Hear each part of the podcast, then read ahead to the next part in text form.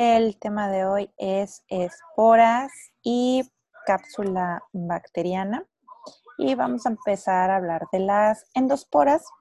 Pues estas son algunas formas de perdurabilidad de ciertos grupos de bacterias frente al calor, la desecación, la radiación, eh, influencias químicas. Estas contienen un genoma y toda la maquinaria metabólica esencial.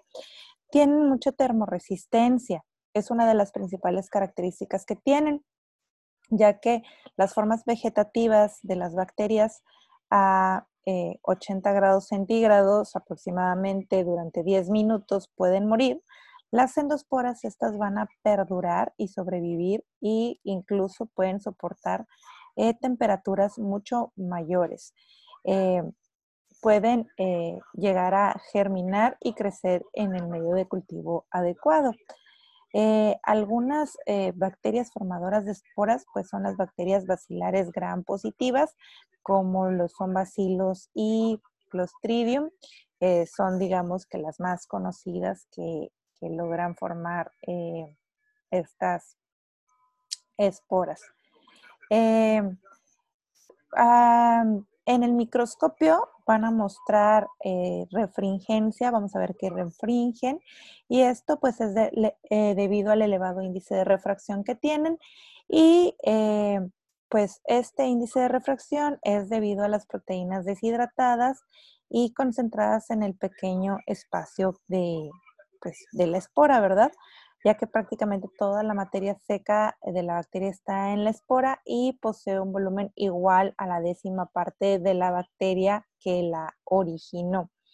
Eh, pueden colorearse en caliente con carbofuscina y no se van a decolorar cuando el frotis es lavado en etanol, lo cual eh, más adelante vamos a ver en tinciones, pues esto nos ayuda para poder diferenciar las esporas de las formas eh, vegetativas. ¿sí?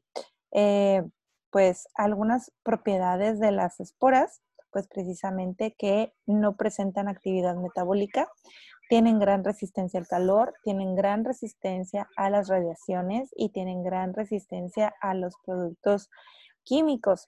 Esta eh, resistencia a los efectos del calor se atribuye al bajo contenido de agua que tienen y al contenido de ácido dipicolínico. ¿eh? La resistencia al efecto de las radiaciones se atribuye principalmente a la presencia de puentes disulfuro, que son resultantes de la presencia de cisteína en las proteínas de la cubierta externa de las esporas.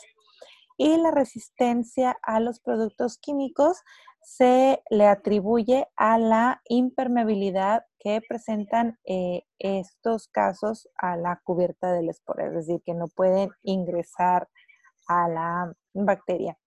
En algunas eh, condiciones favorables, como les comentaba, pues algunas bacterias, así los formadores de, esporas, se pueden reproducir indefinidamente en su forma vegetativa y pues la esporulación no es una fase obligada del ciclo de vida, es decir, que una bacteria puede, eh, por ejemplo, Clostridium pudiera tener solamente formas vegetativas y no necesariamente formar esporas, sino que la formación de esporas se va a desencadenar cuando faltan nutrientes o se acumula un exceso de productos del metabolismo celular.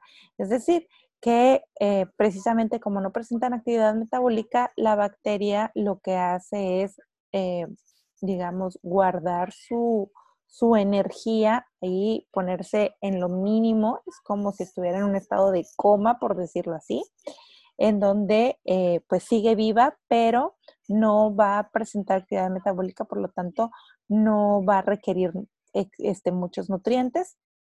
Por eso esta formación de esporas se puede desencadenar cuando hay falta eh, de nutrientes.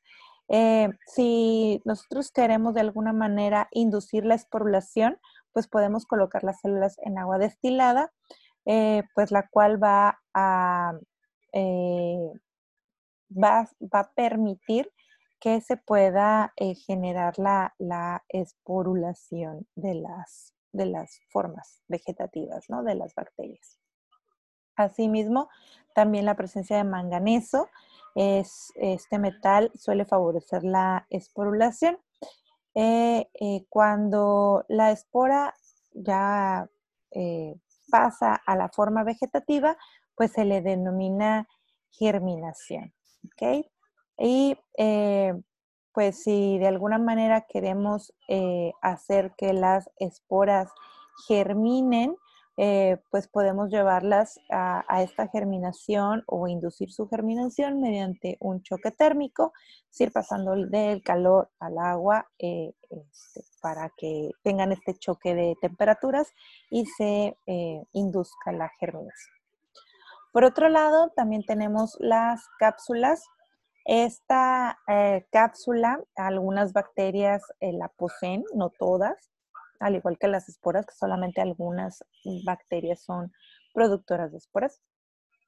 Eh, pues aquí algunas bacterias están rodeadas de esta sustancia viscosa que va a envolver a la bacteria y que normalmente está compuesta por polisacáridos, polipéptidos o la mezcla de ambos. Esta cápsula también es llamada glucocálix eh, o cubierta mucilaginosa eh, pues ya que eh, principalmente o lo que más contiene son azúcares, ¿sí?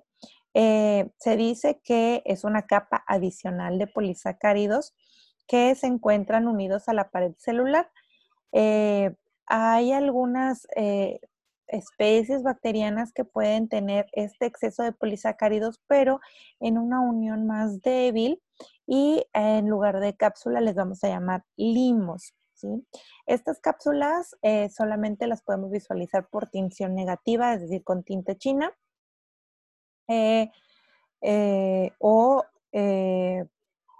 ya que la cápsula va a impedir que cualquier colorante penetre y por lo tanto, pues lo que hace la tinta china es hacer que todo el campo se vea oscuro y solamente se van a apreciar pues formas claras en el fondo oscuro y estas pues son las, las cápsulas, ¿verdad? Las cápsulas no son vitales para las bacterias, pero sí les van a conferir ciertas ventajas, ya que eh, pues pueden ser resistentes a la, a la fagocitosis, entre otras, ¿verdad? Entonces, una de las funciones de la cápsula es permitir la adherencia a las superficies eh, para formar colonias eh, pues precisamente por estar formada por azúcares, por azúcares es mucho más fácil que las cápsulas queden adheridas eh, a las superficies.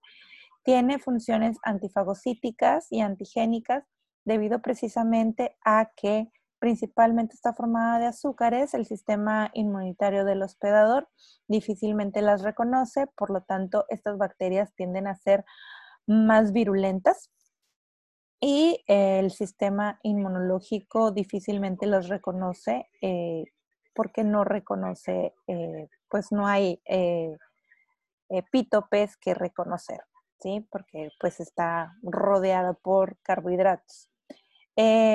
protege a la bacteria de la deshidratación ya que sirve como un depósito de alimentos y asimismo es un lugar de eliminación de sustancias de desecho, ahí se van acumulando de cierta manera.